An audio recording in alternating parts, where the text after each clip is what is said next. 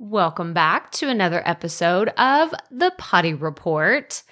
So, I told y'all recently that I was going to be making a shift from just talking to podcasters to making it more of a global content creator audience. And I got to tell you now, I mean, and I'm not very far into this journey of, I wouldn't even call it a rebrand. Like I, like I said in the other episode, it's like a rebrand is totally switching to something different. I'm still talking about the same things. It's just going to be in a zoomed out way where it's the broader content creator audience and not just podcasters. But I got to tell you, as I've started to switch up my vocabulary from saying podcaster to content creator when I'm specifically talking to people, it feels like the most natural thing in the world to me. And the reason why I'm telling you this is because I know that there's a lot of you that you've thought about rebranding or you thought about maybe changing up a little bit of your content. And I really like to share the not just the behind the scenes, but the emotional and mental part of creating content because it feels so good, y'all.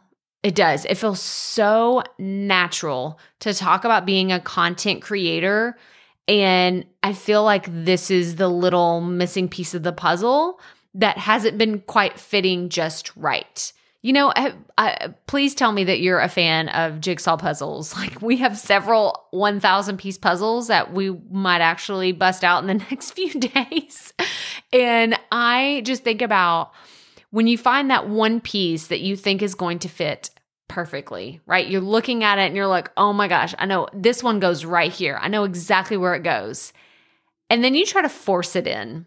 You, you, you know what I'm talking about, right? Like you think that it's going to fit. It's like the right color of the puzzle. Maybe it's like a blue part of the sky, and you're like, okay, I know this one goes right here. And then you're like, what?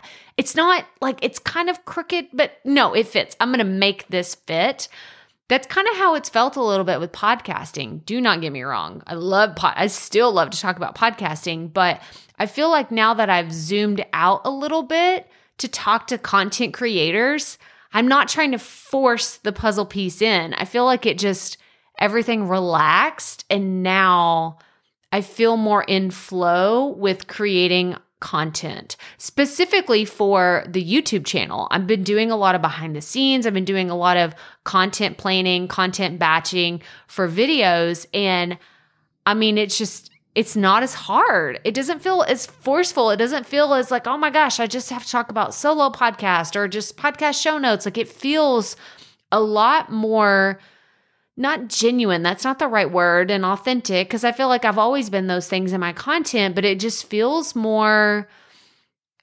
easy.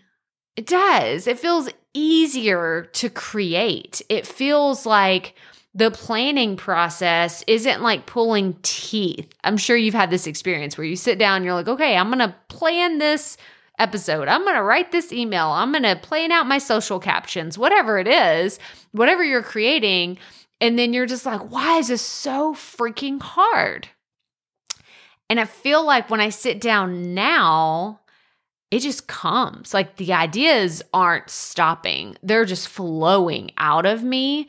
And it just all feels very natural right now, here in the moment, after I've made just this very small tweak to my content.